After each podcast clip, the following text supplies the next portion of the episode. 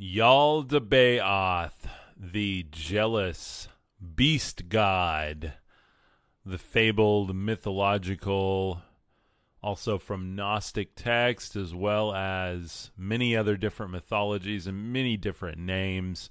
But today we're going to get into part two of this Yaldabaoth series. So, welcome everyone as you are joining in the comments down below. Thank you for being here today. Uh, we are, this is a really interesting series, so buckle up. Uh, I probably won't take a whole lot of questions during the live stream today because I've got a lot of data to go through.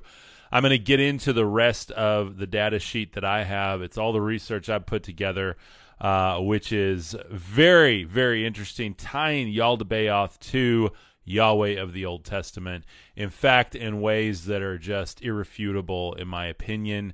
Um, before we get going, please know this is in all love, light, and respect to all walks of faith, religion, uh, ideas, cultures, as well as orientations, races. We don't care who you are, what your belief systems are, as long as you're here in love and light and unity and seeking the authentic reality and a larger picture of the world we live in, then you are very welcome here. Uh, so, as always, keep the comments kind, nice, and uh, seeking. If you have a genuine question, I'm happy to look at it um, and try to answer it on the air the best I can. Um, what is up? Welcome. Thank you for being here. Uh, Imlux says, I like your channel. Thank you very much.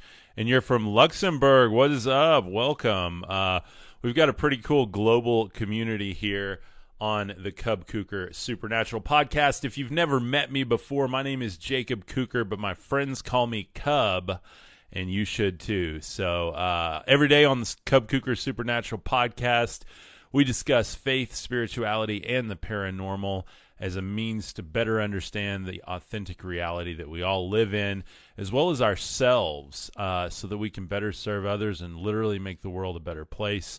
Uh, so I hope you guys vibe with that. If you do, you're in the right place. This is some AI artwork that I make. This is uh, my depiction of what Yaldabaoth may have looked like in human form. Um, we see that uh, Moses literally spoke with Yahweh as a friend or as a man talks to another man. Uh, we're going to see that in the text today. We're also going to see where Jesus says that no man has seen the Father. Uh, so more and more and more proof as we go down this rabbit hole that Yahweh is not the Father of Christ. I've done a whole video series on that already. I'm going to continue to do more. Uh, I keep beating on this drum because I just keep finding more data. And uh, I have personally struggled with the God of the Old Testament because growing up, I spoke with a deity, I spoke with the Father. Um, the Father has always protected me, looked out for me, taken care of me, literally rescued me out of situations, times that I should have uh, maybe maybe even died. He has uh, lifted me out of those situations um, and protected me and and set me apart and set me into this time in my life where I'm doing this thing that I'm so so blessed to do. Um, and so as I spoke with this entity growing up and then the later I got deeper into biblical studies and, and I understood what the God of the Old Testament really was like and really did, I started to really question if God was even real and if this thing that I was talking to was just my imagination or, uh, you know, all these coincidences or whatever. Uh, and all that did was lead me away from the truth, lead me away from the Father. Um, and I'm talking about the universal Father and the universal Christ today. I am a uh, universal Christ follower, seeker, and embodier, and we all are. And so this is not from a certain um, a certain bent. I do read my Bible. I'm also reading the Bhagavad Gita right now. Uh, I read a lot of Eastern mysticism. Um, I read a lot of Gnostic uh, texts. So if you're wondering what I am, uh, yes, that that would be what I am. Uh, kind of all of the above. So someone who absolutely loves the idea of love. I love the energy of love and oneness and unity and forgiveness and just this idea that we really are all connected and we really are a part of the divine intelligence because we're pieces of that uh, trapped in a physical matrix. That's the way I see the world. So Hillbilly says, uh, "Hope you, yours, and uh, you are doing well, Cub." Yes, yes, we are. Um, so thank you guys for being here. Uh, oh, and Rock We Trust, what's up? Welcome back. How are you doing? So as we get back into it, into part two, just a quick recap: Yaldabaoth uh, is an evil deity and the creator of the material world in various Gnostic sects and movements, sometimes represented as uh, the th- theriomorphic. That's a big word. Theriomorphic lion-headed serpent. We talked about that earlier. Later on, it was translated into the worm god, like a big worm body or a serpent body, or some even say a dragon uh, as Yahweh is described uh, in certain texts, the, the great dragon spewing forth smoke and fire from the nostrils. I'm going to go back over the verses I shared this morning. I stopped as we went down the rabbit hole of my verse comparison chart, which will be available in a ebook. It's going to be a complete ebook with pictures. Uh, it's going to have my artwork. It's going to have the verses, tying these connections, and it's called Decoding Faith the mythos and the the authentic mission of Jesus Christ. Um, and that's going to be available very soon for free on my website, www.cubkuker.com, C U B K U K E R.com. So please check that out if you get a chance. Uh, hopefully, by the time this is up, or at least the weekend, I'll have uh, at least some version of that ready to go. I want to get it out as quick as possible because this is a big part of my life's mission uh, because it really messed me up emotionally, mentally, spiritually, trying to put pieces of this story together that just don't go together. Um, I'm not someone who holds the Bible as a complete, infallible work. I hold it as a beautiful document, as a beautiful spiritual text. I believe it has some of the authentic words of Christ in it. I believe it has uh, a lot of the different mythoses in it from ancient times, as well as a lot of Hebrew texts. Um, I also believe that Genesis 1 and Genesis 2 are two different creation stories. Um, and, and I'll do more about that as we go on. Um, Hillbilly says beliefs of our ancestors are very interesting, psychologically speaking. Absolutely, definitely. Um, let's see. Uh, Pause says God is a social construct meant to control yeah, okay. And that's what we're going to be talking about today. Literally, the data that I'm uncovering, guys, is going to help so many people who have struggled. Uh, maybe they want to believe. Maybe they want to believe in a deity, a God, a, a, a universal love, a source, a unity, um, an energy, a spirit. Maybe they want to believe in that, but they struggle so hard because they look at the Old Testament and they look at some of these ancient documents and ancient belief systems and really, really struggle with the atrocious acts, specifically of the Old Testament God, um, which was responsible for uh, the re- the count of it is over two million unalivings. The estimate of it is like 25 million unalivings, including the Great Flood, including um, you know when the, the the angel of death passed over uh, with all the Egyptians and the children, women. I mean, just uh, all the sacrifices it required. It, it, was it was literally a death toll unheard of. Um, it just and probably even more than we've estimated. So uh, yes, is Yahweh Yaldabaoth? That's that's what I'm talking about today. I believe absolutely yes. Um, and I'm going to talk about that, and I believe I'm going to prove it to, to the best I can. Can I prove any of this? No, I can't. I mean, we're, we're not going to uh, you know, be able to go up the mountain and meet this entity and say, "Are you the true God?" Well, he says he is. He says he is, and and a lot of the texts that we have, uh, we get that from. But again, as I shared earlier, this Yaldabaoth said the exact same thing. In fact, the quote, which is so so similar, eerily similar to the biblical verses of where Yahweh claims to be God, in the Apocryphon of John or the Secret Book of John, which is a Gnostic text another one of those Gnostic texts that I talk about. Uh, they're very old, uh, very interesting, and obviously the early church and the Gnostics had kind of a, a butting of heads uh, that didn't really agree with each other, and we've got a lot of uh, the early church documents in our our holy text, the Holy Bible, but we also have some of the Gnosticism ideas still left within the Bible, and it makes it kind of confusing when you try to understand who this beautiful, loving singularity of a father is that Christ came to preach, and then all of a sudden you get into Old Testament and you try to justify the Old Testament God being the father of Christ. It just doesn't work logically. It doesn't work with the text, and it certainly doesn't work with the character of that God um, and literally what Christ was speaking of. So the Bible says the devil comes as an angel of light. Absolutely. Hence, Yaldabaoth, Yahweh, um, being talked about as uh, we've talked about the shiny ones earlier uh, that appear as angels or extraterrestrials. Again, I believe in extraterrestrial gods from the Old Testament. We see pantheons of them within the Sumerian and Egyptian cultures, as well as all around the world.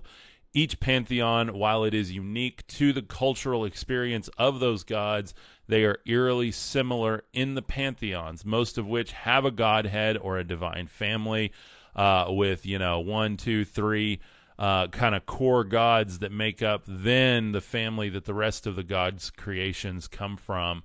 Uh, and then here we are in the West, especially within Western evangelical traditions, we're told there's only one God. None of them even exist. They were just statues. Yet we have all this data that people not only worship them, but were blessed by them, actually spoke with them, and had experiences physically in this plane with their gods. So this behind me is uh, just my representation of Yahweh or Yaldabaoth, or what some people may call the Satan. Now, I've talked about how in Job there are three characters. If you look up and you actually go into the Strongs and read through Job and read uh, what it actually says, you have Yahweh, you have Elohim, and you have the Satan. Three different characters talking amongst themselves. And in fact, the Elohim doesn't say a whole lot, but the Satan and Yahweh are basically making a deal to mess with Job and see if he'll still serve the Most High. Now, unfortunately, we translate that a lot as well, this is just God testing Job to make sure that he's pure. Uh, and I'm sorry, I just don't buy it. Uh, this was, you know, it, it's just too obvious when you read it with that lens and then you see all this other data around it especially with uh, Genesis 1 and Genesis 2. Just real quick Genesis 1, creation story. Elohim cre- created, plural Elohim, Father, Mother, Son. The Son is Christ. Uh, you may call him Krishna, you may call him the Buddha, whatever that pure divine light energy is. It literally is the light born from the love of the Mother and the Father, the Spirit of them born into light and imbued into all of creation. That is the logos, which is called the um, it's called the uh, logos L O G O S. That's the Greek of it. And if you look up that Greek word, it means it's not just a spoken word, it, which we've kind of translated it to mean. It actually means the divine computation or the divine expression of God, and it's it's pretty beautiful when you look into that. So. Um, uh, who is that behind you? So yeah, that is uh, that is uh, Yaldabaoth, or my my representation of it. So we're talking about the evil god of the Old Testament again, in all respect to all faiths and religions. Here, this is not an affront against anyone at all. This is an open discussion about mythologies and about how the Old Testament has been morphed over time and tried to fit the narrative of the New Testament. When I believe and I see uh, from my studies that Christ came to bring a new God. It wasn't actually a new God, it was an ancient God that had been forgotten because we had been taken over by extraterrestrial demonic gods who were, uh, by all intents and purposes, angels, servants of the Most High, sons of God, whatever you want to call them. If you remember, I've talked before in Sumerian mythology, you have El, the god of gods. El is represented by a bull and by the water. Now remember baptism. We have baptism. Christ says you must be born of the water and of the Spirit.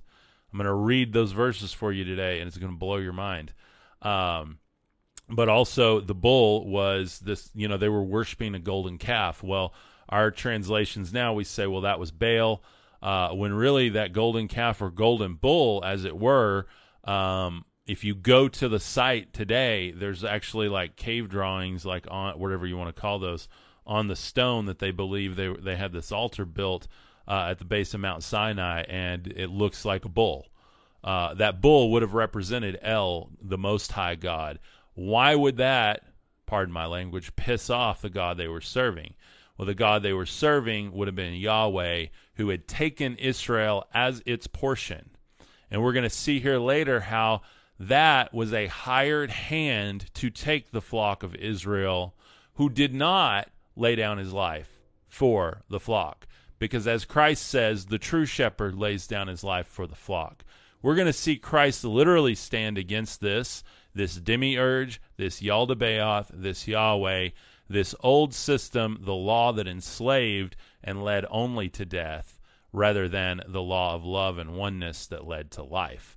And that is probably one of the scariest stories I can tell you guys this Halloween season. The one where we might have been worshiping a God all along that really was the Satan. And I can't make up the, your mind for you.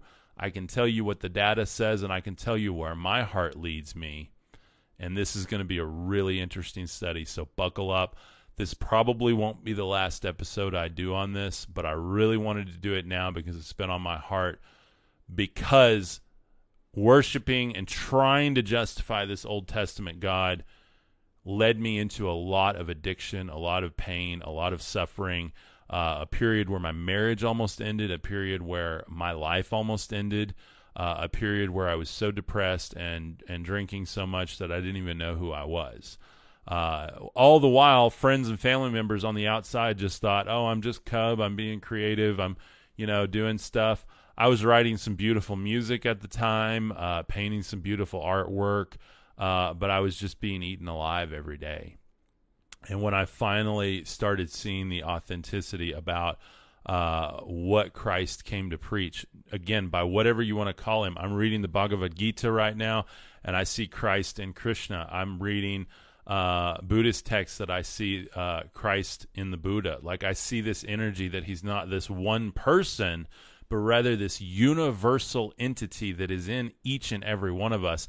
And he came not to be worshiped, but to wake us up to the fact that we are all parts of God.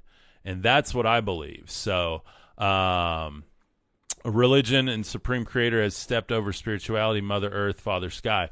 You know, absolutely, Douglas. Um, I'm a big believer in that too. Mother Earth or Mother Spirit, uh, Father Sky or Father uh, Spirit. Um, you know, however you want to call it. There's lots of different traditions on that, but there is something more ancient uh, and much more real and much more inward within us when we actually look at faith through the lens of spirituality rather than religion. And again, all respect to all of that. But for me, I have not found a lot of fruit. I always say on this channel, look for the fruit. And I have not found a lot of fruit looking at it through the, the lens of doctrinal religion.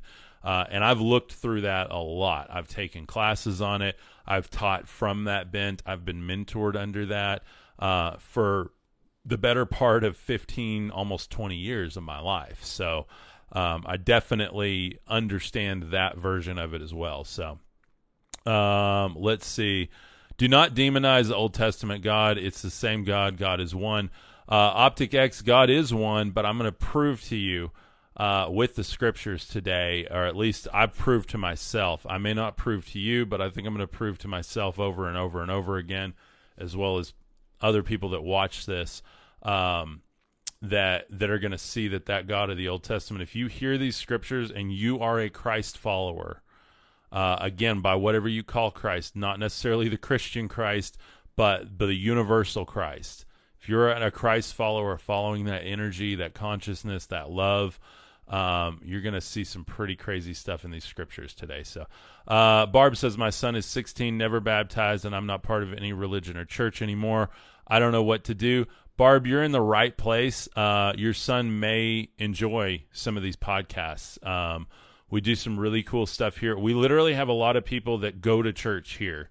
This is not a church. Like, we're not an organized anything. We're just being the body together. We're being uh, this beautiful brother and sisterhood together. So um, that's that's what's really really cool about this. And I show up here twice a day, Monday through Friday, as well as on Sunday mornings. Um, and so you're welcome anytime on here. We also have um, we also have the YouTube channel as well as the audio podcast on Apple, Spotify. You can go check all that out at my website, cubkuker, C-U-B-K-U-K-E-R dot com. Optic X says whatever takes you home is good. Thank you. Very good. Good. I, I, I'm in agreement with that. Absolutely. So, um, so let's see. Um, any other good comments I need to grab before we get going here? Because I'm going to go ahead and actually read these scriptures. Um, so X spiritual. This is a depiction of Yaldabaoth or Yahweh or Satan, uh, by whatever you want to call them. So. Uh, this is a, a theory that I have that is picking up a lot of steam uh, within my own heart.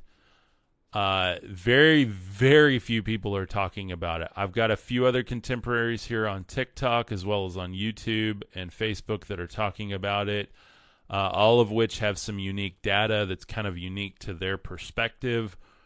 But the idea is that the God of the Old Testament was actually an evil God that was ransoming the people or taking the people hostage essentially as his portion and that Christ was sent to release people back to the Father to realize that we are all parts of God, that we are all we all are the Christ collectively, the body of Christ. Um, and so again, this is not an inherently religious message, but more of a spiritual, mystic message, uh, and that's really the message I'm trying to return to here. So, um, yeah, Optic X. Some people say Jesus is the great delusion which is interesting because it's easy to see that, but if you actually separate him from the God of the Old Testament and and take the view that he was coming to stand against that and actually uh, ransom us from that entity, then you kind of start to see how like oh okay like the message makes sense now because again, I was raised that I'm a horrible, sinful person. And what did that manifest in my life? That I was a horrible, sinful person, that I was addicted. I was, I hated myself. I didn't like others. I, you know, it just, it led down to this pit of despair in my life. But then when I realized the, the authentic message of Christ, I start to ascend. I start to find more spirituality, more mysticism. A lot of people have called me New Age and hippie and all that stuff. And that's cool uh, because it's all just labels but in my my experience um, you know there was no fruit looking at myself through the lens of this this old testament. And a lot of people say well the old testament god changed when he had a son. Well he's always had a son. He's always had a son. So that that argument doesn't stand. So um, so that's kind of where we're at. Um, and yes yeshua actually, you know, would be the name of Christ in that timeline. I say in that timeline because I believe that Christ came in many timelines, many different forms. I talked earlier about the Holy Trinity, the Egyptian Holy Trinity, um, and how Christ is present in that. We've we've uh, there's there's many other uh, kind of what I consider versions of Christ or incarnates of Christ, if you will. So uh, and I don't mean that as any kind of sacrilege or blasphemic way.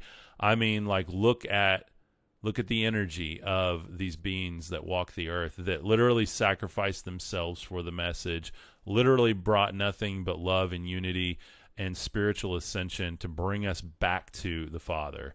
Um, and so that's how I view Christ. And so through that lens, we're going to get into it.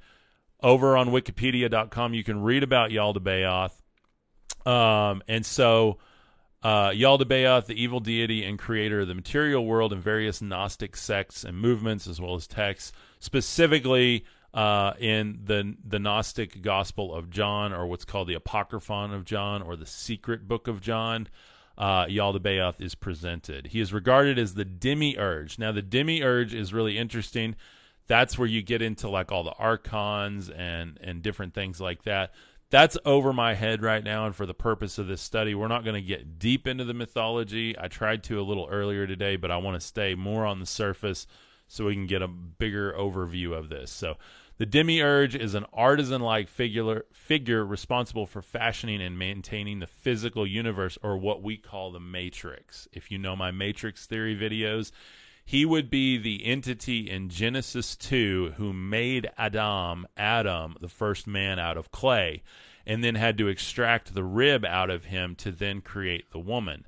Now, what happened there is really interesting. The theory behind Yaldabaoth or this Yahweh Elohim in um somebody said that picture is metal AF. Hell yeah. Yeah, absolutely. Uh, it is very, very rock and roll.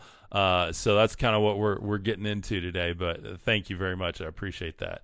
Um, that this this Yaldabaoth character was literally trying to trap the energy of God within this creation that would be his prize, his portion, and that the idea of Israel wasn't just Israel uh, the nation, but really the earth, like the whole earth. And and obviously we had kind of translated uh, Yahweh as the God of Israel, uh, but it was more of a representation of a planetary system that was created by Yahweh. So we're going to use Yahweh and Yaldabaoth uh, interchangeably in this. And that his idea was to trap souls, these divine souls that were created by the Father, he was going to make them into physical bodies imprisoned in a material universe or matrix. The name is probably derived from the Aramaic expression Yaldabat, um, which means descendant of chaos. Here's what's interesting. I got to go to my document here. And like I said, I promise I'm going to have a free ebook for everyone. Uh, so you guys can all read this for yourself and find all the sources cited and, and try to try to understand this for yourself. This isn't something to understand.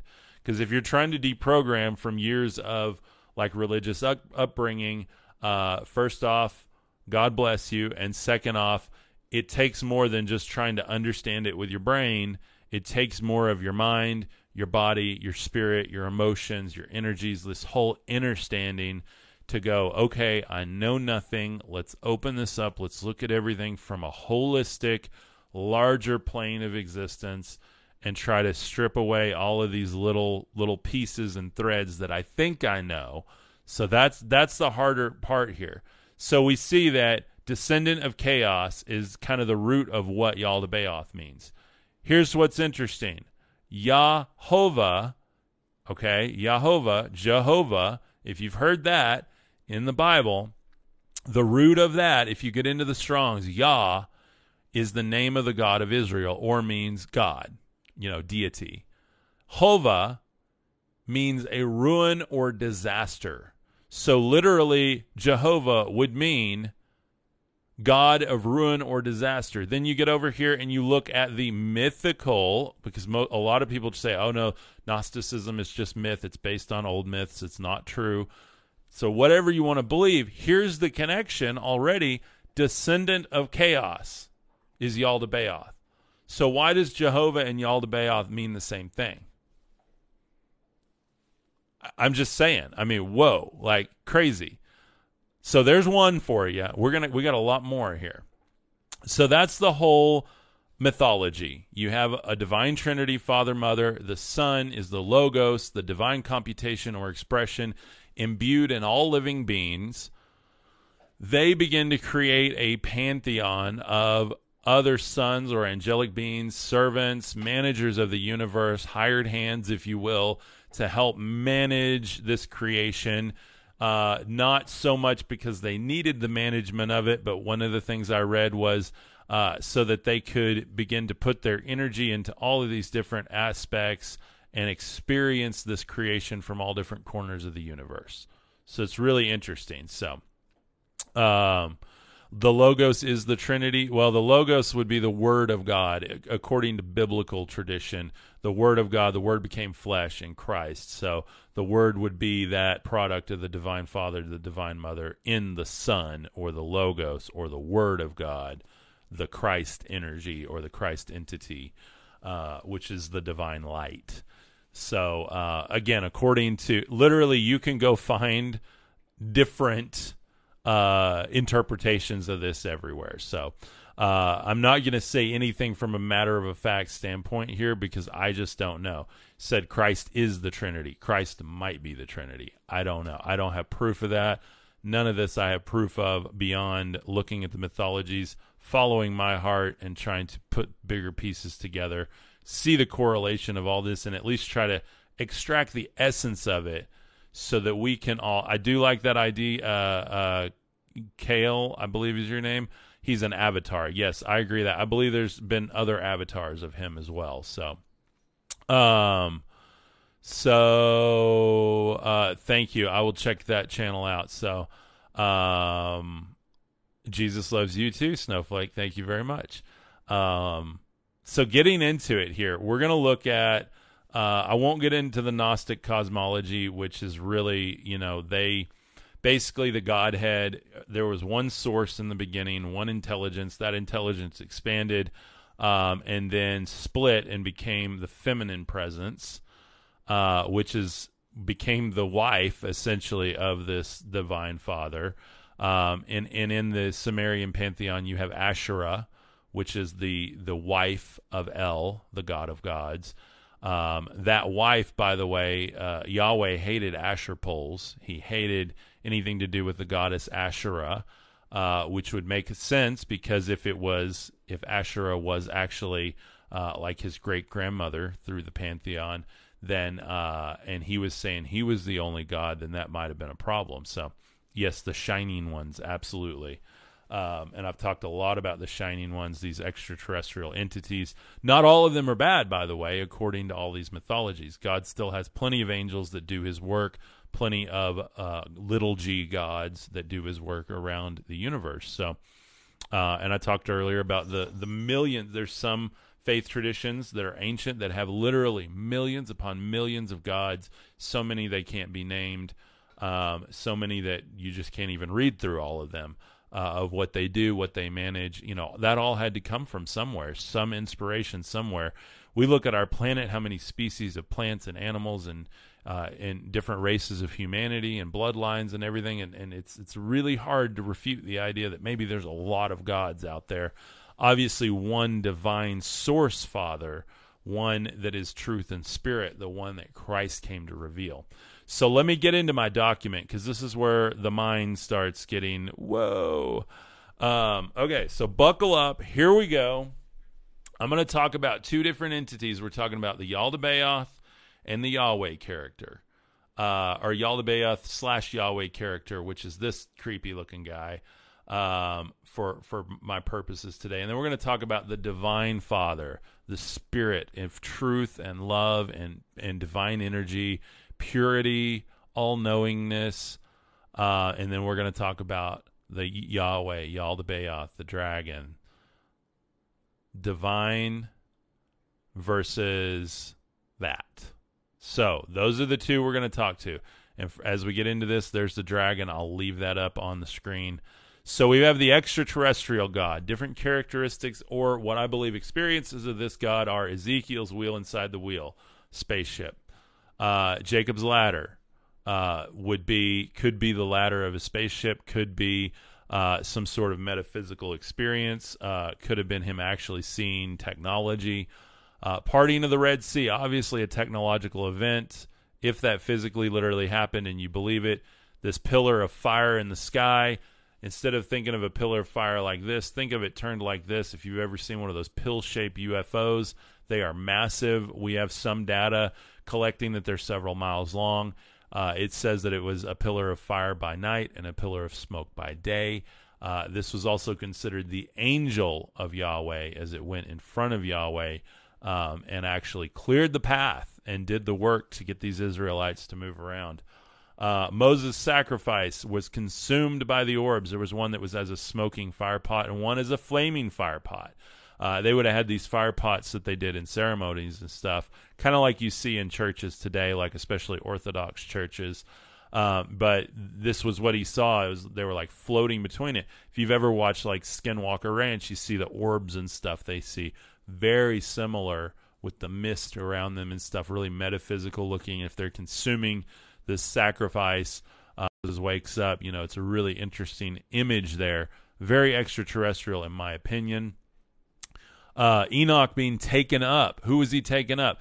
Christ says no one has seen the Father but the Son. So why is uh, Enoch being taken up and said that he met with God? He stood before God. It says no man has stood before God. Why did uh, Moses stand before God? You know, um, I, am just saying these are questions I have that I can't answer, and certainly, certainly seems really uh, interesting to go through here and worth our time. Um, and then also represented by the Aaronic priesthood. Okay, so there's different lines here. Christ is ultimately, biblically, and traditionally within the modern church is tried to be tied to uh, the Davidic line all through uh, the Levitic priesthood uh, in fulfilling all of the Hebrew scriptures. And while I believe that he did fulfill all of them, I don't refute that. I can't, again, I don't know that, but I, I believe it. I don't see an issue with that. Um, I, I, certainly believe he came to bring a new thing, a new God. Again, an ancient God, but a new one. So, um, and then let's see. So, spiritual father. Here's characteristics of the spiritual father in it the Most High God, Spirit and truth. Christ, the mind of Christ, the body of Christ, the transfiguration, the Spirit, the Holy Spirit, being caught up to Christ in the Spirit, the kingdom within you and me. Remember, they were looking for a physical kingdom, and he said, The kingdom of God does not come with visible signs, but the, truly I tell you, the kingdom of God is within you. Modern translations have changed that to the kingdom of God is among you. We've changed it to deify Jesus and say, well, the, he was the kingdom. No, if you look at the original, go to the Strongs, it says the kingdom is within you is within you. If thine eye be single, again, more of the Eastern mysticism. The third eye, spiritual eyes, spiritual practice, more of the yogi type thing with him. Uh, compassion, not sacrifice. He said, My Father requires compassion, not sacrifice. We're going to see direct contrast between the Father Christ is talking about and the God of the Old Testament. And then finally, the Melchizedek priesthood. We're going to talk about the Melchizedek priesthood a lot as we do a series on magic, legit, inward, esoteric magic that you and I both have access to, wielding frequencies, understanding the kingdom of God is within us, realizing and recovering our divinity all through December as we approach the holiday season of Christmas. Uh, what's on our Gregorian calendars as Christmas. We're certainly going to look into those esoteric things, specifically the Magi, the Melchizedek priesthood and a lot of the uh, Essene magic and stuff that was going on at the time. So we're going to dig a lot into that. Getting into the scriptural comparison. The way I'm going to do this, I'm going to go down this spreadsheet. Uh, magic, God does not need magic. God is magic. God is frequencies. He is light. He is uh, love. He is oneness. He is unity. That is magic. Sorcery is different. Sorcery is when you take a life in the physical matrix. You either take or exploit that life to get what you need. You're taking energy out of another physical thing or object or person or animal within the physical matrix. That's where you get more of the demonic sorceries and stuff like that. Magic is different. Magic is inherently esoteric. It is your mind, your body, your spirit, your energies, and your emotions all working together. That's what yogis teach. That's what uh, these wise men from the East would have practiced, uh, I believe. And this is what Christ taught if you look at what he taught. Uh, the woman reaches out. Uh, she's healed. She touches his cloak. He says, Truly, I tell you, your faith has healed you today. Uh, he also said we would do greater things than even he did. Uh, again, you look at all this data. The people, if you fight this within you, ask yourself why. Why do I not want to believe that I'm divine? Ask yourself that question today. What has told me, because I promise you, in every single one of us, there is a light being that wants to get out and play. And most of all of our addictions, our doubts, our fears, our failures all stem from the fact that we don't admit that that light being exists. We believe that we are lower life forms, came from monkeys, whatever you want to say. We don't want to believe that we're divine beings in a physical form, in a physical matrix. But if we're really honest with ourselves, we realize there is a being inside of us that wants to have fun, love others, serve others, and enjoy the heck out of this existence that we have and get all we can out of it and take that energy and send it back into the divine matrix, recycling it back to ourselves, which gives us more spiritual energy and power. And the more we align our thoughts, our actions, our emotions, and our actual energies in our body, that's when we get somewhere. Let's dive into the scripture here. Jeremiah 32 26.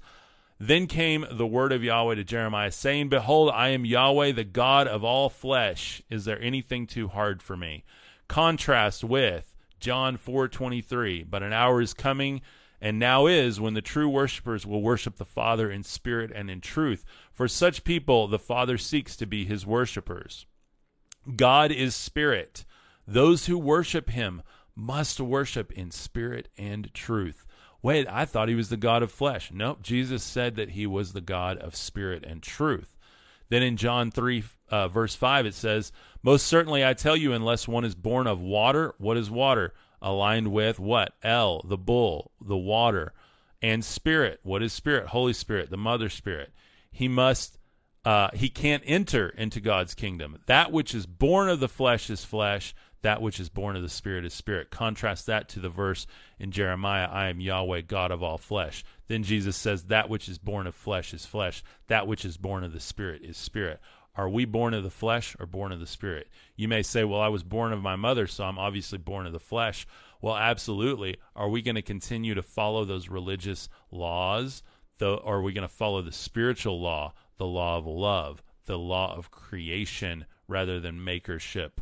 rather than uh, trying to find atonement, try to return. Um, and so that that's where this gets mind blowing for me.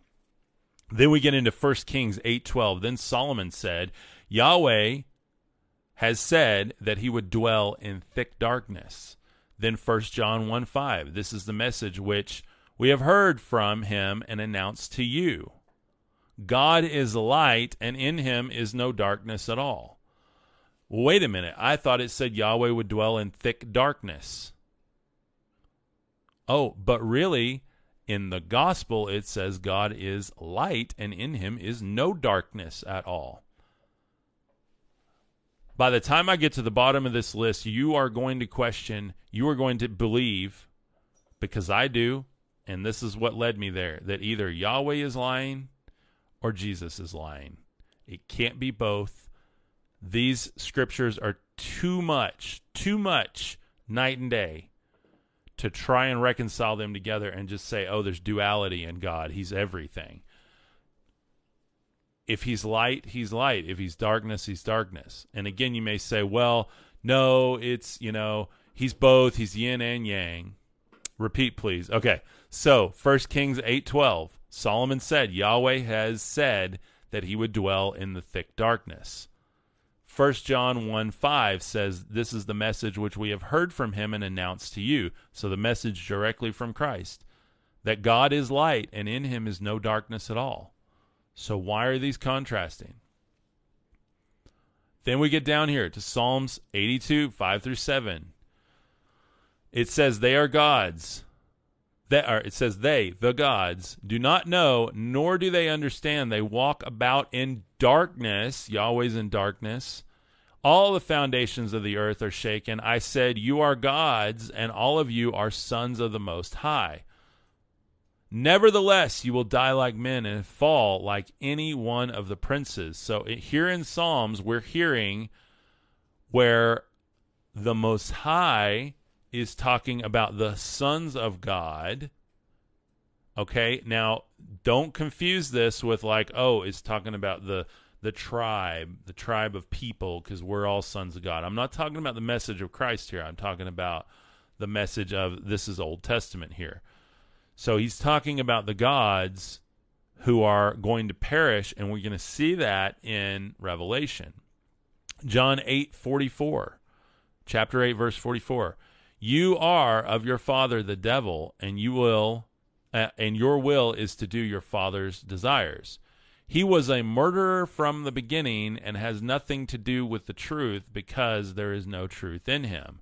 When he lies, he speaks out of his own character, for he is a liar and the father of lies. So this is in John 8. Then you have um, the gods. Okay, so they're going to die like men or like princes. Okay, but you have Yahweh. Again, what did I say earlier? 25 million unalivings how many times did he end the lives of people because he was mad? So do you see that? You see how this is tying in here? Then we get to Exodus twelve twenty three. For Yahweh will pass through and strike the Egyptians, and when he sees the blood on the lintel and on the two doorposts, Yahweh will pass over the door and will not allow the destroyer to come into your houses and strike you. And then 1 Corinthians 10:10 and do not complain as some of them did when they were killed by the destroying angel. Again, contrast all of this to your father is the devil in John 8. He was a murderer from the beginning. Do you see how all these are tying together here. Um okay. Then we get to Leviticus. Um, actually, I'm going to skip that one. I'm going to save that one for later. Um, okay. This is good. Galatians 4 8. However, at that time, not knowing God, you were in bondage to those who by nature are not gods. Then we get to 2 Corinthians 4 4, in whom the God of this world, who's the God of this world? Satan, has blinded the minds of the unbelieving, that the light of the good news of the glory of Christ, who is the image of God, should not dawn on them. Do you see the comparison? So, bondage, not knowing God, bondage to those who by nature are not gods. Who was in bondage to who? I mean, they were obviously in bondage to Yahweh. And then we get here, the God of this world has blinded the minds of the unbelieving that the and then Christ calls them, the ones that were following Yahweh and trying to follow this old law of Moses, saying, you know, you are following the devil. I mean, it, it, it's all there, guys. Like I, I just it's crazy. Like the good news, the glory of Christ could not be seen by them who were blinded by the devil, who were in bondage to him. Then we get into 1 Kings 18:38 through 39. The fire of Yahweh fell and consumed the burnt offering and the wood and the stones and the dust and licked up the water that was in the trench. When all the people saw it, they fell on their faces and they said, Yahweh, He is God. Yahweh, He is God. Why would they say that? If you saw an extraterrestrial entity come down in fire and smoke and He consumed all of your goods, the things that people needed to live, the resources. If he is a God of gods, if he is the most high, the almighty, why is he not giving resources in life rather than taking it day in and day out from his people? The calling of Matthew in Matthew 9:13. On hearing this, Jesus said, "It is not the healthy who need a doctor, but the sick." But go and learn what this means. I desire mercy, not sacrifice for I have not come to call the righteous, but sinners. That is in direct comparison and contrast to Yahweh desiring righteousness and sacrifice. Christ is saying, I do not desire righteousness or sacrifice, but rather mercy and sinners. That's a whole different Yeah, Yahweh is a dragon, X Spiritual says. Uh, there's a whole nother theory about that. I'm going to get more into that because I need to research more about that. But uh, the nostrils, like the, the, description of Yahweh is like the elongated face, the nostrils pouring forth smoke, red eyes, like all of this stuff. One theory is is that's an extraterrestrial ship that came down to Earth, where this Yahweh extraterrestrial, one of the great leaders of the extraterrestrial races, stepped out of and spoke with Moses. Uh, one of the theories is is that that's the mythological representation of the spirit of this entity. Um, I'm more on the ancient astronaut theorist that that an ancient alien was Yahweh. Uh, that that that alien was supposed to be an angel of God, serving God, just like Satan, the fallen angel imagery. Um, very very similar. Um, let's see. I've got lots of data here. Okay, here's another one. Numbers 31. I'm telling you guys, by the time I'm done with this, you you will be questioning. Um, next time you read the Old Testament and New Testament, you can't unsee this. So there's your warning. Numbers 31. Moses and Eleazar, the priest, took their gold, even all worked jewels, all the gold of the wave offering that they offered up to Yahweh. Of the captains of thousands and the captains of hundreds uh, was 16,750 shekels. The men of war had taken the booty, every man for himself. Moses and El, uh, Eleazar, The priest took the gold of the captains of the thousands and the hundreds and brought it to the tent of the meeting for the memorial of the children of Israel before Yahweh. So Yahweh required this literally gold. Like, you know, we know extraterrestrials like these resources, especially if you follow ancient astronaut theory. They like gold and crystals and stuff like that because they can use it in their technology.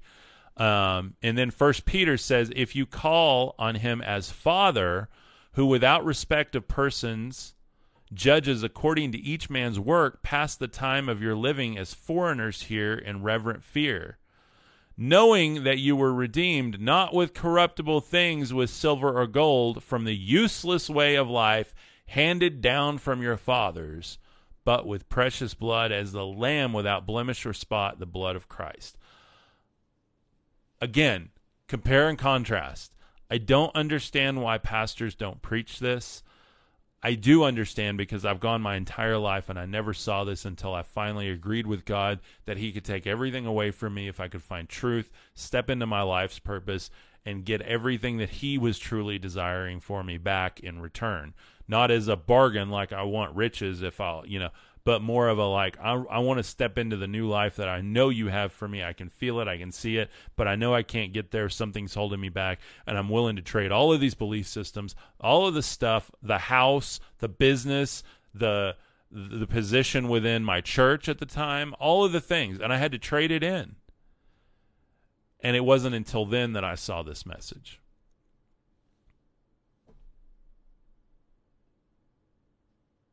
I'm just saying, guys, this takes everything. Somebody says, Brethren, use discernment. You see what's up here. Absolutely. Use discernment. I'm not telling anyone not to. Please, by all means, pray about this. Seek deep, but understand it may cost everything because it did me. I couldn't get here until I was willing to give. I had. What did Jesus tell the man? He said, "Go home, sell everything, Come and follow me. I've had to do it. I'm just saying, and I'm not telling you that you literally have to go do that, but I'm saying there's probably things in your heart that you hold as gold that he's saying, I don't want the gold. I want the commitment. I want the love. I want the service. I want your heart. Annie Logan says, Me too. Absolutely. Uh, Tuesdays, Ruby, what's up? Says, "Oh my God, yes, I've not been able to put into words my thought. That's it. Thank you, thank you very much. Um, seek Him first, and all things will be added. Absolutely. Here we go, guys. This is another one, another mind blowing verse here. Genesis 11, 1 through 9. Yahweh said, Behold, they are one people, and they all have one language, and this and this is what they begin to do.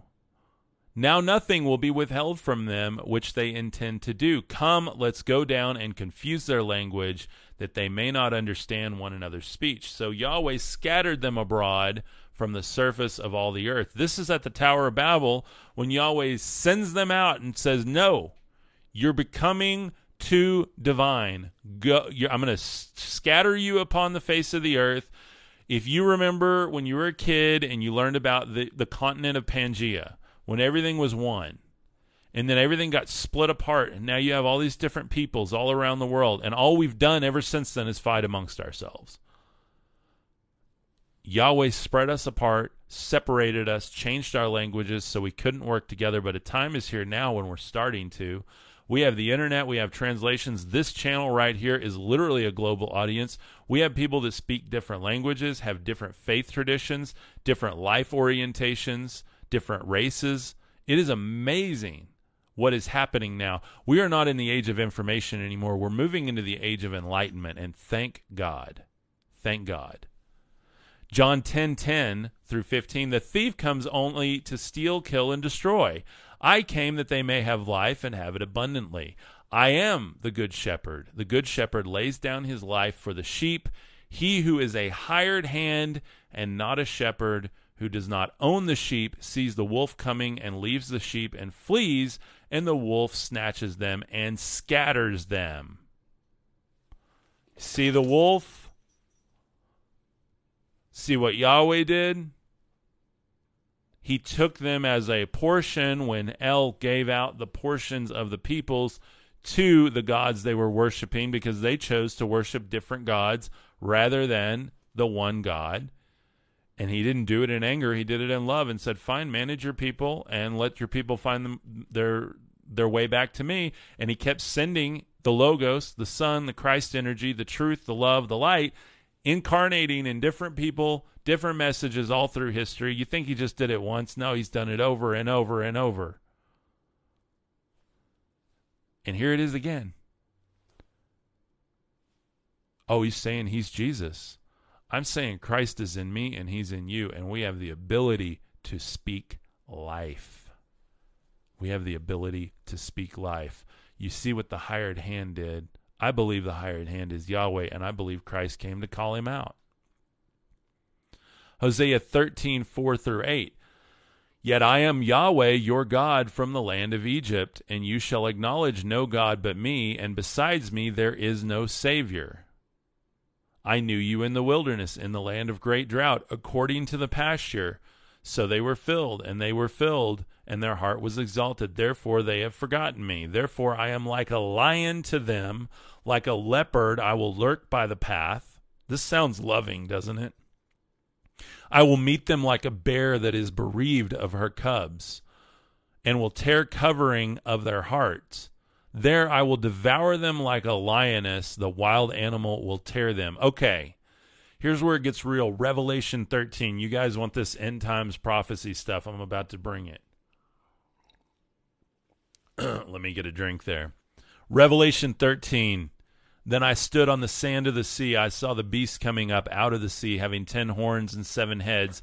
On his horn were ten crowns, and on his heads blasphemous names. The beast which I saw was like a leopard, and his feet were like that of a bear, and his mouth like that of a lion. The dragon gave him power, his throne, and great authority you guys getting what I'm saying yet? This is wild, guys. Wild. I've got another beast in here, Marvel, trying to chew on toilet paper, or not toilet paper, but paper towels out of the trash. Mind blowing, guys. Then in the Apocryphon of John, part 2, in verse 20, it says, In his arrogance, Yaldabaoth boasted to the other uh, archons that I am God and there is no other God besides me compare that directly with the first part of Hosea I am Yahweh, your God from the land of Egypt, and you shall acknowledge no God but me, and besides me there is no Savior. Everyone that says they're your Savior is not their, not your Savior, by the way. We know that. And again, this is not a religious message. This is a universal message to look for the fruit. Who brought fruit and who took resources, who gave resources and who took resources. I'm not talking about stuff, I'm talking about life. Yes, I believe Christ is our Savior. That's what I'm talking about here. But his daddy was not Yahweh. I do not believe. I do not have data to back more. X Spiritual says, You guys wanted to be awoken? Absolutely. Welcome to the awakening. It's not comfortable. You know how you don't want to get up in the morning, the light's too bright and your head hurts? Welcome. His dad was El, absolutely. Absolutely. And I love that name. I love El. I love God Most High. I love that truth, that spirit. It took me my entire life to learn that. And by the way, when you don't live knowing that truth, then you live in a really dark place yourself. And you make decisions that hurt you, that hurt people around you, that put you in a deeper hole of depression and more indebted to the beast. Why is it the beast system in Revelation? You guys are all waiting to get marks on your hand. Guys, you're already marked by your actions, your thoughts, your emotions, and your energies. You align with the beast system or you align with the Father. Period. That's what I believe. That's what I experience. And I believe the kingdom of God is here right now within you and me. And we're the ones that manifest it. The more we wake up, I'm very passionate about this, guys. I hope hope you're picking up what I'm saying. I'm not trying to be preachy here, But this is so important, guys, because it almost killed me trying to believe this old God, trying to put myself and my worldview in this old type of religious system where I still felt like I needed to follow Torah. I became a Torah follower for a while. I even have like a, a, Hebrew Bible where everything's from the Hebrew. I mean, it's beautiful. I'm not saying it's not, but but it didn't. There was no fruit in it for me. Annie says, "Me too. Many sleepless nights. Absolutely." Uh, where is El in the Bible? Please give me scripture. There is no Bible you can pick up today that will have that name just there in it you have to understand that the Old Testament is a mix of mythologies as well as Hebrew scripture. You have to understand that when you go and you read, you have to look at the Strongs. The best way to do this is get an interlinear Bible. It's going to take a lot of work. My mom is actually doing it right now, and she's discovering some incredible things. She's in Genesis 1 and Genesis 2 right now. That's a great place to start look at the difference between Elohim, the plural, which is the Father, the Mother, and the Son. Uh, and if you don't believe that, then in more of a biblical theology, it would be the Father, the Son, and the Holy Spirit. But again, I'm not all for the inherently masculine Godhead. I believe the masculine and the feminine and that balance, the love between that creates the beauty of the Logos or the Word or the Son of God, the Christ. Um, so that's a great place to start, but you can start to see that. Now, El uh, is going to be the first part of that Elohim. You're also going to see certain people named in the Bible using that El or that Yah. So uh, remember, Rachel in the Bible was the one that he loved, but he had to marry. He was obligated under uh, Sarah. Uh, was it? Yeah, Sarah. Um, and so you had like the two yeah i think it was sarah and rachel. Sorry i'm not perfect at all this stuff. Uh, i'm looking it up because i like to be accurate as much as possible here. Yeah. There we go. Sarah and rachel in the bible. Um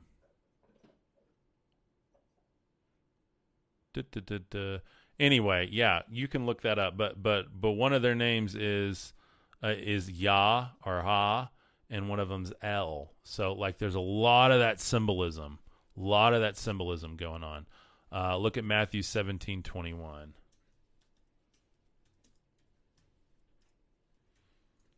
Sorry, you guys distract me. I love you all, but you distract me. Um. Okay, I don't see how that's relevant right now, but we'll we'll look at that later. Okay, I'm gonna turn comments off. I love you all, but you know I'm super ADD and it's easy to distract me. Okay, so to to just kind of wrap this up here, um, this is where it gets even more mind blowing. Deuteronomy 32, 48. Yahweh spoke to Moses that same day, saying, "Go up to the mountain of uh, Abarim and Mount Nebo."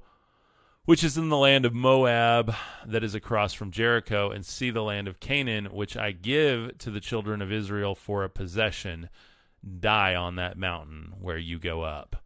For you shall see the land from a distance, but you shall not go into the land which I give to the children of Israel. So Moses dies on that mountain. Uh, he takes a perfectly healthy man and unalives him on a mountain. Then in Jude 9, it says, But um, so in that verse, uh, let me continue. So Moses, the servant of Yahweh, died there in the land of Moab, according to Yahweh's word. He was uh, Yahweh buried him in the valley in the land of Moab, opposite Beth Peor, but no man knows where his tomb is to this day. Peror, um, but no man knows where his tomb is to this day. So um, I double copied that in there. Uh, so no man, nobody knows where he is. Yahweh knows where he is. Then in Jude 9, it says, Michael the archangel, when contending with the devil and arguing about the body of Moses, dared not bring against him an uh, abusive condemnation, but said, May the Lord rebuke you. So he's arguing with the devil on where did you hide the bones of Moses? I can't make this stuff up, guys. I mean, Yahweh knows where the body of Moses is, and Michael's arguing with the devil because the devil's the one that knows, and Michael doesn't know. I mean, come on. It it is all there. Annie Logan says, I knew the creator before I knew scripture. Amen. Absolutely. So did I. I remember swinging on a swing in the backyard when I was a kid, just talking to God.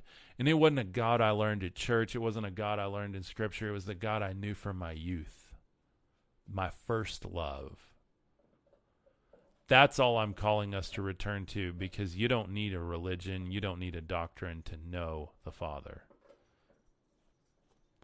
And unfortunately, we've combined a whole lot of mythologies and a whole lot of ideologies, as well as a whole lot of people trying to control the narrative so that we would be lost in a sea of doctrine. Galatians 4 8. However, at that time, not knowing God, you were in bondage to those who by nature were not gods. And then 2 Corinthians 4 4. In whom the God of this world has blinded the minds of the unbelieving, that the light of the good news and the glory of Christ, who is the image of God, should not dawn on them there's another kind of comparison there. So you have bondage, then you have uh, being blind to Christ, and I shared that earlier. But that's just two two verses I shared earlier, but that compare again. And there's a lot of these that compare again. But uh, again, I'm working on a really good system of organization with commentary, my own commentary in an ebook that you guys will be able to download for free with artwork that you can read to your kids, read to your family. I want to share this message with the world, and it's really important to get it out there. And creatively, that's the best way I know how to get it out there. First Kings, eighteen thirty-eight. Uh oh, I backed up way too far. Sorry. This is what happens, guys. I get distracted here. Okay, here we go. Second Samuel 24. Again, Yahweh's anger burned against Israel, and he moved David against them, saying, Go count Israel and Judah.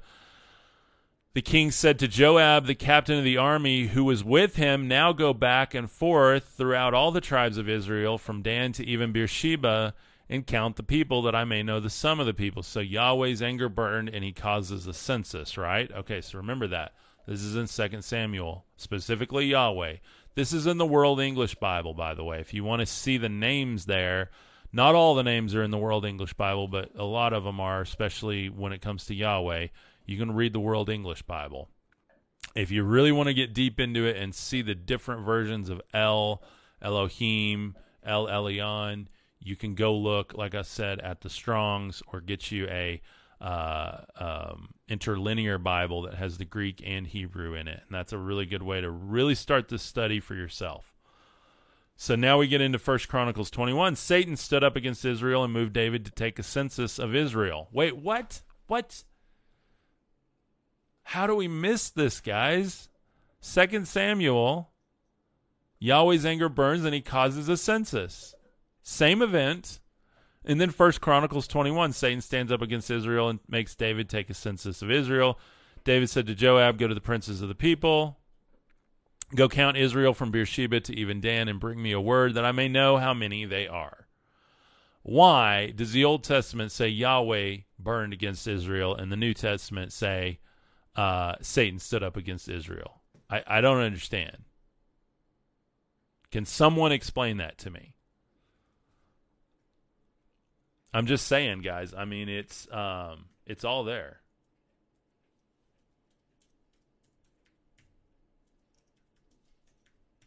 I got to look something up real quick because I like to be accurate. Da, da, da.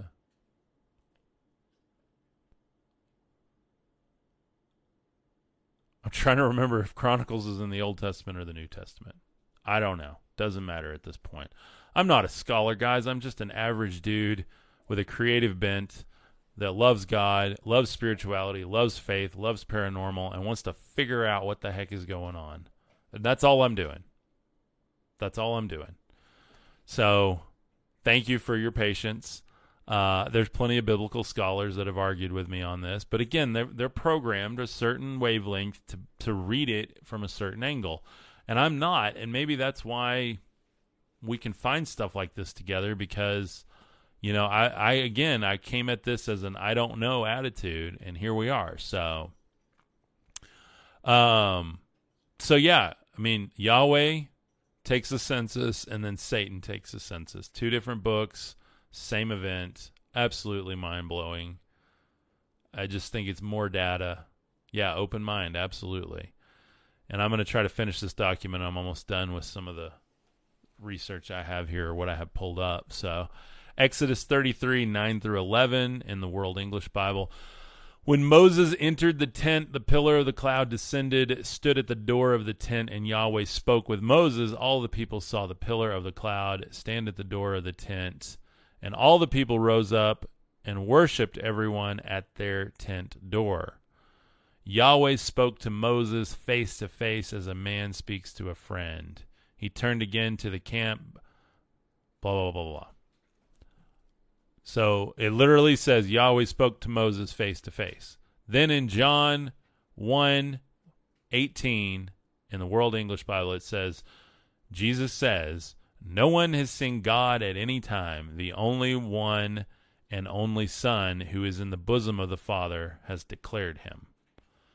Tell me he's not talking about a different entity I, I don't I just don't see how anyone could refute it with this much data and this is not near all the data. I haven't even begun to dig through all this. This is just the tip of the iceberg. Tip of the iceberg. Christ came to reveal the one true God. He is not a God aligned with any religion or any practice or belief system. He is just who he is. He is the one, the source, the unity, the the the mother spirit he sends to us to comfort us and guide us and whisper things to us so that we know we're not alone. The christ energy is within all of us because he placed it there because that sacrifice there's the christ sacrifice then you look at other mythologies and the other christ figures sacrifice themselves too some even on a cross. For the truth for the love, for the unity, for the light, to buy us back from the evil gods. And as we wrap up here, Isaiah 14, 12 through 14, how you have fallen from heaven, O shining one, son of the dawn, how you are cut down to the ground who laid the nations low. You said in your heart, I will send, ascend into heaven. I will exalt my throne above the stars of God. I will sit on the mountain of the assembly in the far north. I will ascend above the heights of the clouds. I will make myself like the Most High. Yah, the name of God. Hova, a ruin, a disaster. Jehovah. Yaldabaoth, the most probable der- derivation of the name Yaldabaoth was given by Jonathan Carl Ludwig Ginsler, Giesler Giesler believed the name was derived from the Aramaic Yalda and then Baoth, meaning son of chaos. Jehovah is the god of ruin and disaster. Yalda Baoth is the son of chaos. Coincidence? I think not. Then you look at him exalting himself. I read that earlier where he says there will be no other gods. Like, look at all the things he always says about himself in the Bible.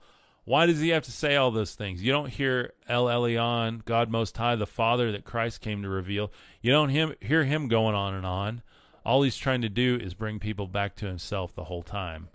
And all this judgment that you see coming, that everyone says is in Revelation, and, and everybody's going to be, you know, blah, blah, blah. And I'm not going to get into that yet. We'll do a Revelation series soon. But, but guys, the gods are going to be judged and we are going to judge angels.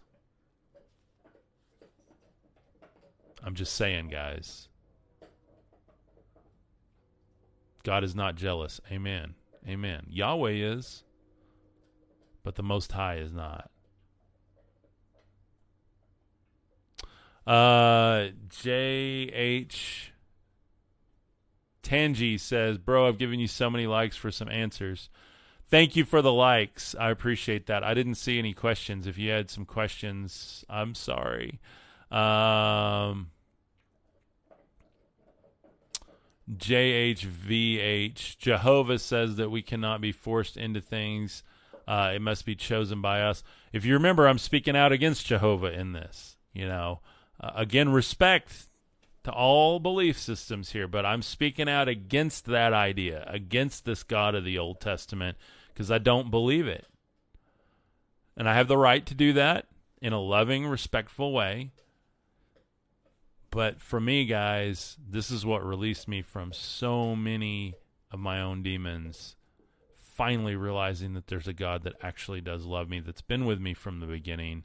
My first love, the God of my youth. The one that doesn't need to come down in fire and smoke and give me rules and regulations, but rather embody within me JHVH is not Jehovah. That name is wrong. Sure. Yeah. I mean, I don't. Uh, I don't know. I don't get into all of that. There's all the different etymologies and how you you know pronounce things and everything. And and I'm I'm just not that guy. I'm not very scholarly. So, um, but anyway. So yeah. I, sorry, I missed any questions there. I, like I said, I try not to get in and debate specifics. I'm more about this big picture. I'm trying to give you guys the big picture. You know, I don't care all the memes and stuff going around saying the name of Yahweh is written in our DNA. We're beautiful. He loves us, blah, blah, blah. I don't care about that, guys. We can see anything we want to see. I'm talking about actually adding up the data, not just taking circumstantial stuff, but looking at the data. And when it's quite obvious that Christ was speaking out against the enslavement of people by this God then there's a problem when we don't recognize that. Yes, some people call him El Shaddai, but that is not quite correct either. Yeah, you have a lot, again, you got a lot of different cultures, a lot of different languages, a lot of different time periods, and a lot of, by the time it got to us 2,000 years later, a lot of different manipulation of the text.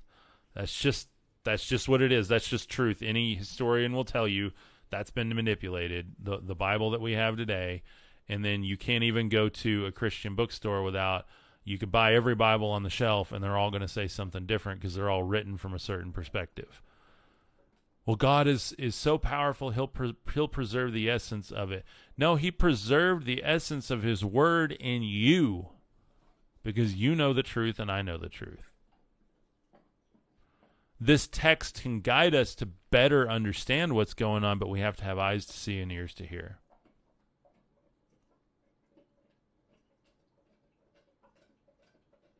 Host, be advised, we will visit your platform whenever you go live. Uh, Simon St. Peter said, Well, you're welcome here. I hope you're here. Um, and if you have something good, Simon, you know, drop it down in the comments. I'd love to hear you. So, uh, we've got some good stuff going on here. And if you didn't hear the whole podcast, go back and listen to it because some pretty interesting data, pretty powerful, uh, mind opening, spirit releasing truths here that really, really are deep. I hope you guys are getting what I'm saying. Now, the last verse I'm going to compare and contrast, and then I'll answer a couple more questions here, is from Deuteronomy 32, 39, 42. And I want you guys to think about a loving God and tell me if this is it. Yahweh says, I kill, I wound, I make my arrows drunk with blood, and my sword shall devour flesh.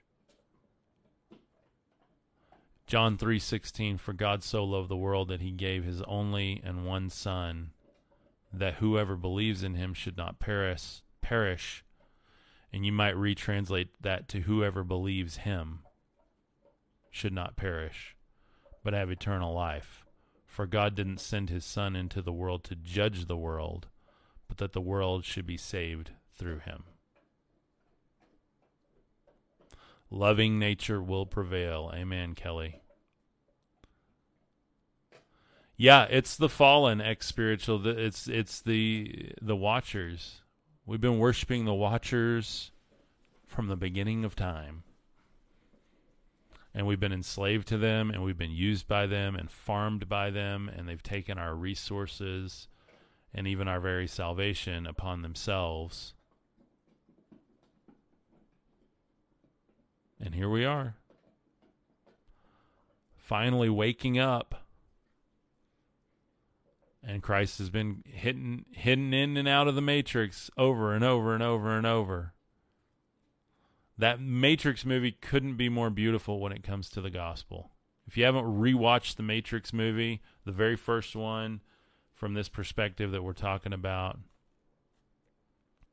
it's pretty powerful. So, but I appreciate you guys being here today. If you missed the whole episode, we got a few people popping in now. Patrick, you can go watch it on YouTube. Uh, we're talking about Yaldabaoth.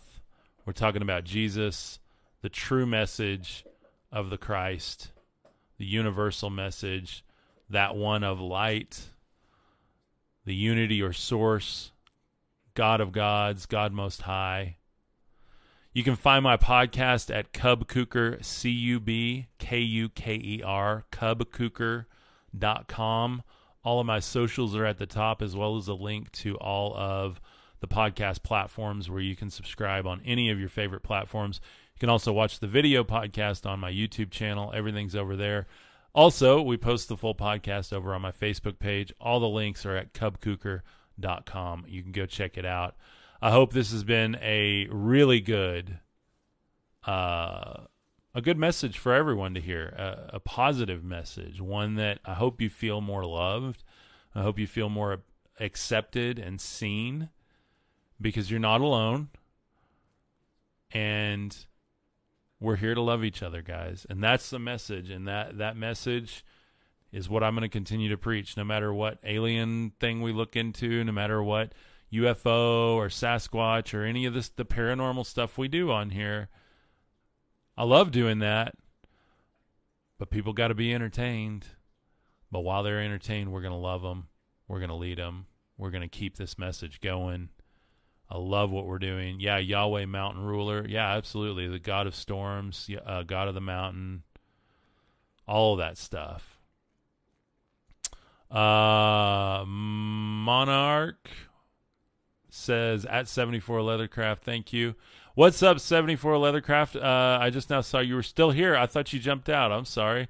Um, 74 Leathercraft says, Love it, brother. Y'all go check him out. Go follow his channel if you can. Uh, just take a, a minute here as soon as you jump off. Go hit him up. He has some beautiful leather work. He's doing some really cool stuff over there. If you're a craftsman at heart, you like to make stuff, he's got some really cool tips for you over there. He's a faith based creator, one of my best brothers. Go check it out. Uh, I love what he's doing over there. He's on all the socials too, so you can go check it out. He's got a wallet drop coming with handmade wallets. He does hand stitched and machine stitched.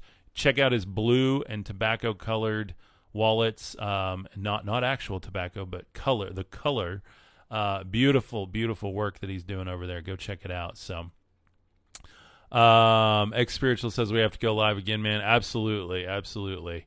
Uh, so I hope you guys are are getting what I'm saying here. Like I said, um, this is this is a timeless message. This is not like you know one that's just coming out now. Like people have known this for a long time. Um, and of course, the Gnostics knew it, and um, they were kind of kind of put away on a shelf for a while, but it's still coming out. So I love you guys, and thank you for being here. Um, come back, come listen, come learn, come share, come be loved, come be light, and take it out to other people. So I love you guys. We'll have uh, we'll have a thousand years for this, guys. Absolutely, absolutely. I love y'all.